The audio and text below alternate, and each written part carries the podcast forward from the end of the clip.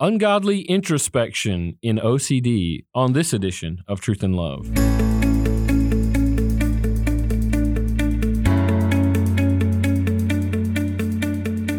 I'm Dale Johnson, and you're listening to Truth and Love, a podcast of the Association of Certified Biblical Counselors, where we seek to provide biblical solutions to the problems that people face.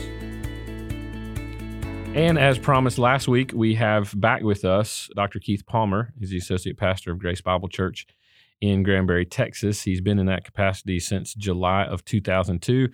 I'll remind you that he and his wife Lisa have been married since 2000. You see, you did that really well, Keith. You married in 2000 that way. I did the same thing. That way, every year you know exactly I know the date all you got to do is look at the look at the, ca- the calendar and What- go, oh yeah, That's right. What year is it? 22 years this year. I love that. All right. So we're smarter than we look, Keith. That's right. That's right. Yes, and, we And- got, and we got married ourselves. That's so. right. Keith and Lisa have three kids Alan, Amy, and Eric. I want to jump into this, uh, Keith, if we can, just talking about OCD. We, we talked about this last week, this issue of idolizing certainty. This week, I want to sort of change it in a little bit different direction. And listen, we can be honest that there are varying degrees of these tendencies of OCD. There are lots of variables when we talk about this issue of OCD. One of the, one of the things I want us to hone in in on is this issue of introspection. That is certainly a a never ending story, a never ending path, if you will, in the story of those who struggle with with OCD is this issue of introspection. And so, give us just a brief, you know, reminder of last week OCD basics, and then I want to ask you a question that leads us into introspection. Sure. Thanks, Dale. Good to be back with you. Yeah. So, so OCD, we're, we're thinking about a cycle of hardened behavior from a biblical standpoint. It's a cycle of hardened behavior. The, the obsessions would be these intrusive, unwanted, reoccurring thoughts, and those thoughts fuel various fears, and that creates a, a mental distress, a, a difficulty within, and then the person will pursue relief through the second component, which is the compulsions, repetitive behaviors, rituals, mental exercises.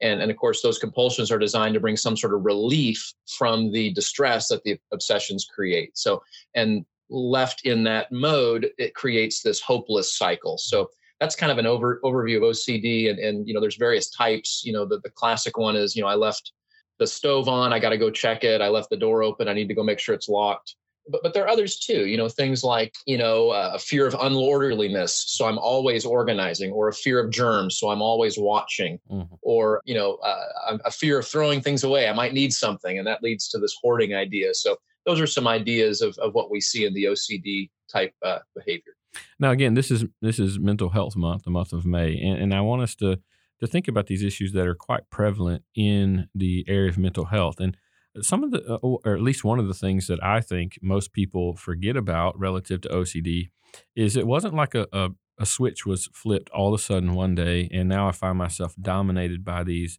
obsessive thoughts or compulsive behaviors that I'm doing.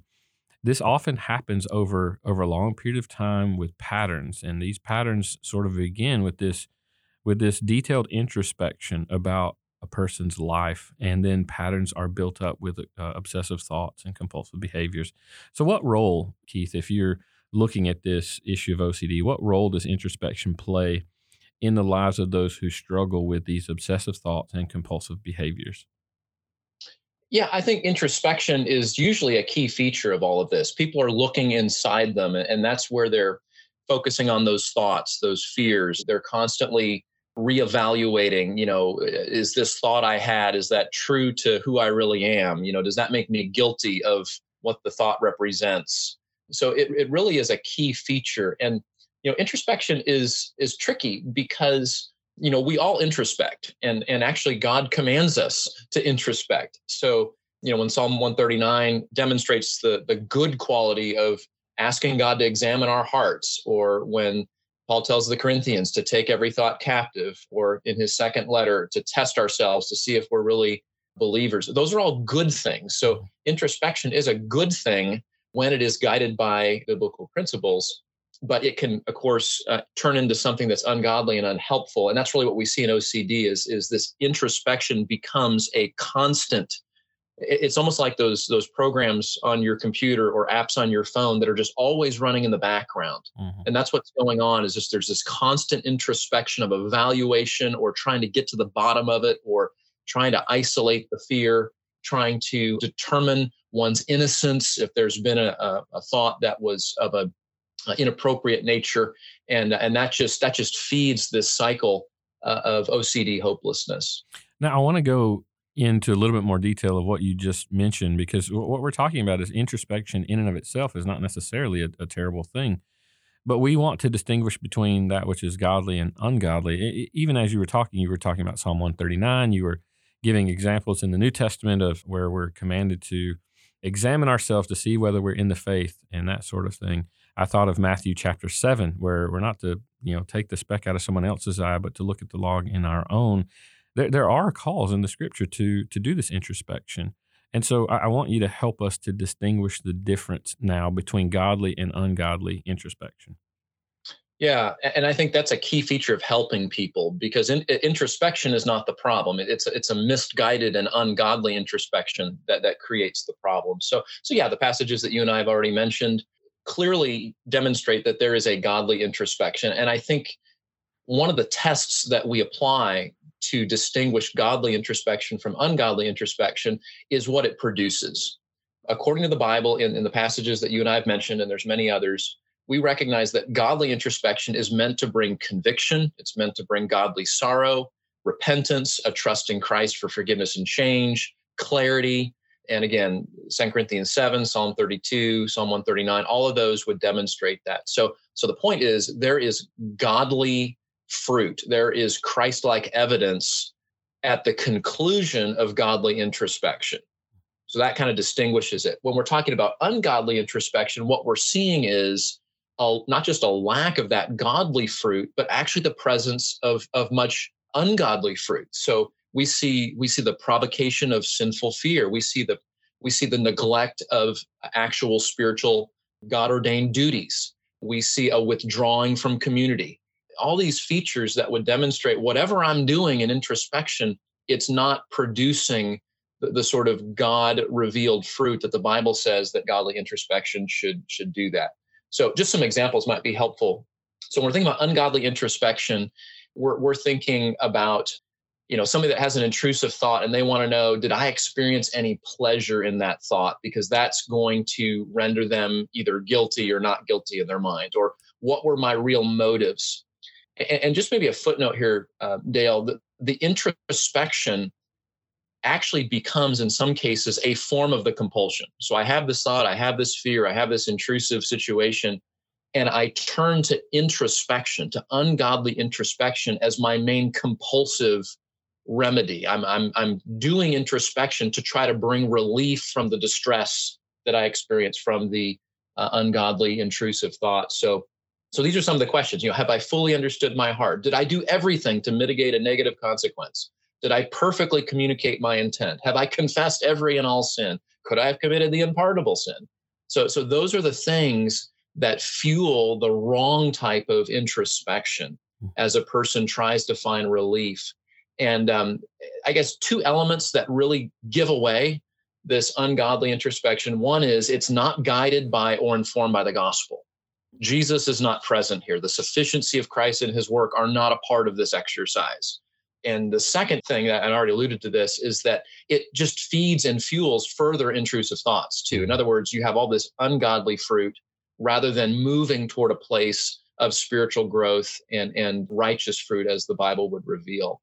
One of the things I discovered in, in working with many people with this is that the way you kill an intrusive thought is not by dwelling on it, but by dim- dismissing it and replacing it according to ephesians chapter 4 and other passages so mm-hmm.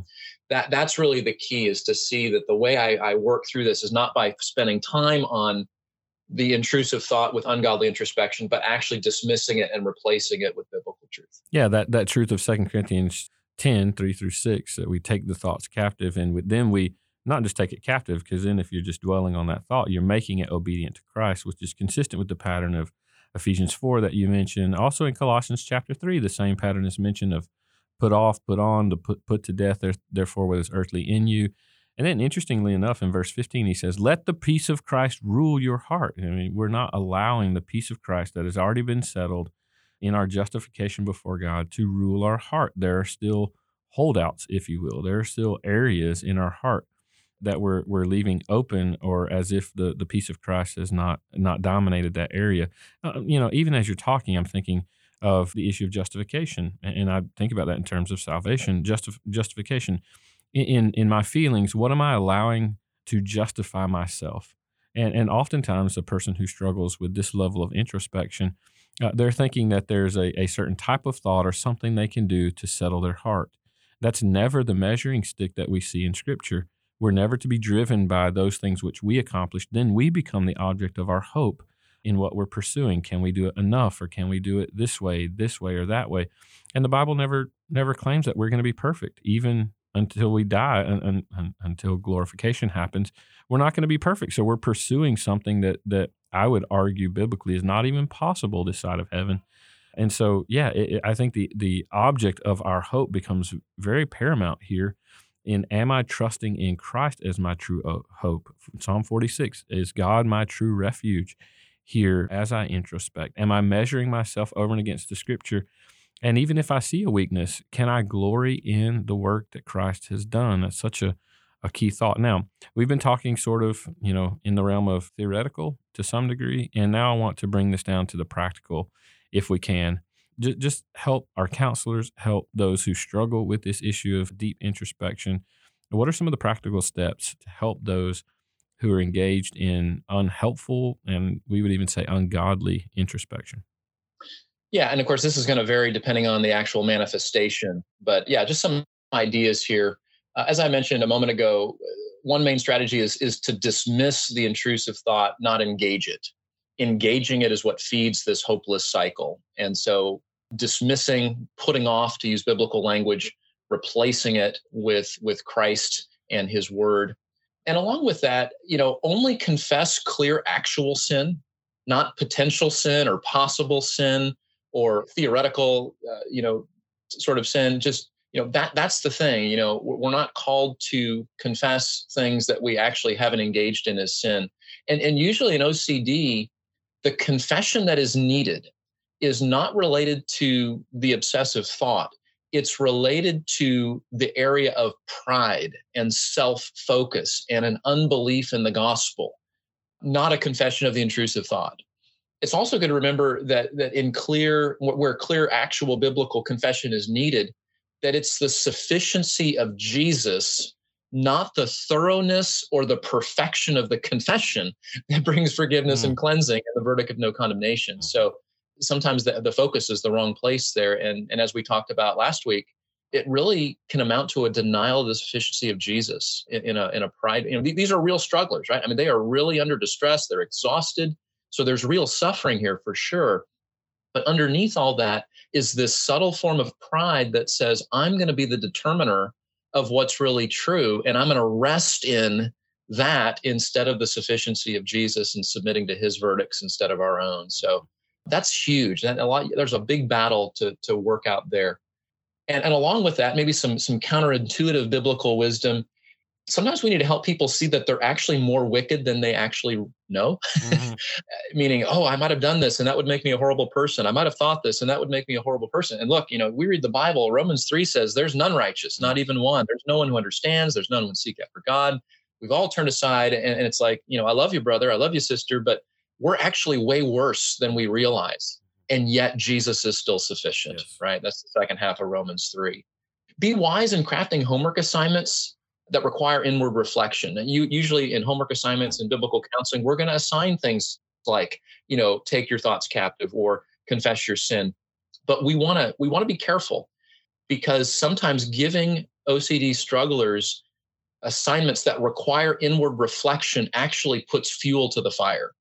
So I've found that utilizing external helps like a journal can help keep godly reflection from morphing into an internal sort of introspective obsession where it becomes ungodly in that way. So just be careful in your homework assignments. And as a part of that, engage a trusted friend or family member or counselor or pastor to help the struggler evaluate whether or not confession or introspection is really truly appropriate.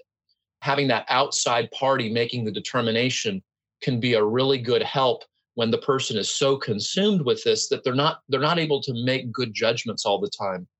Although a footnote on that too sometimes talking with somebody can actually become another compulsion strategy. So we want we want to be careful with that.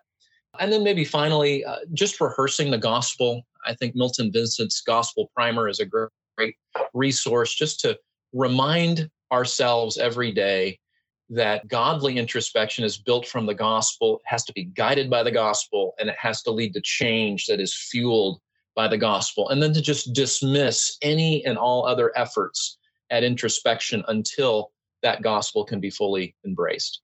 That's super helpful, especially the part, the, the practical wisdom that you're giving our counselors about just pay attention to the homework that you're giving, understand the person well enough to know that, that some of the homework you can give can actually contribute to this obsession, this compulsion of behaviors. They may feel that it's empowering or whatever to uh, it, it's the next stage to help them to conquer their feelings and just just be cautious in, in the ways in which you give homework. Now, Keith, I failed to do this last week. I wanted to do this this week briefly if we can, but just some resources obviously in, in even in two podcasts we can't cover the things that we would like to talk about and all the nuances and variabilities of, of the issues of ocd some resources that you can think of that would be helpful for further study for our listeners. Sure. Uh, in our own acbc training center here um, the center for biblical counseling and discipleship we, we have several articles and we also have several workshops that uh, the audio for that are all free on our website thecbcd.org my good friend Brent Osterberg, who's a pastor in our area, part of our team here, he and I have done several different lectures on this, and he's written several articles. So I'd uh, refer our listeners to that. I think hopefully those will be a blessing. And, and I think Brent and I were both really helped by the work of Mike Emlet. Mike has done a little booklet, uh, those counseling booklets that we uh, appreciate so much. Uh, his booklet on OCD, uh, published by P&R, and then he also has a very helpful article in the Journal of Biblical Counseling, actually, several articles. There was one that was published recently on the scrupulosity, the, the sort of religious brand of OCD. So I think I think Mike Emlet's work has been really helpful as well. So those would be some some resources that might help uh, our listeners. Well, thank you, brother. I really appreciate this. I know this is going to be helpful to uh, so many who listen, those who counsel, and those who who struggle with these types of obsessive thoughts and impulsive behaviors. I so appreciate your your work on this.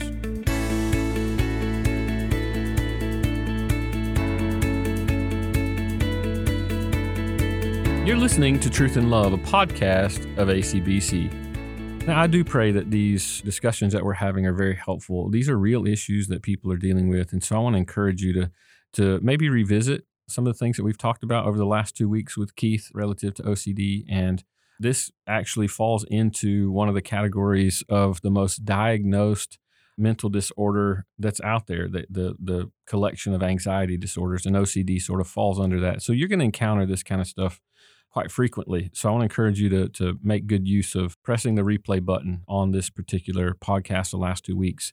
So this special announcement is specific for members. If you're a member of ACBC, we are trying to raise the value of that membership. And one of the ways that we're doing that is releasing content for you. We are releasing now to you our past colloquium, The Myth of Modern Psychiatry. And these are the video presentations that were were given during our colloquium in August 2021. I think you will find these outstanding and even challenging to you and they will spur your mind on to greater things I think if you were to to watch these videos. You can find these on your member portal under free resources. And I want to encourage you to avail yourself to this. This is an academic setting. And so I want to make sure and very clear that not everything that's said is something that ACBC necessarily promotes. However, it is challenging to us. It helps us to grow. It helps us to consider what's being discussed in the broader realm of counseling at large in the secular world and helps us as biblical counselors to constantly refine how we think biblically about the issues of our day. So I want to encourage you, if you're a member, go find that free resource under your member portal. I think you'll enjoy sitting down and listening to those four presentations. So go on over to your member portal at biblicalcounseling.com.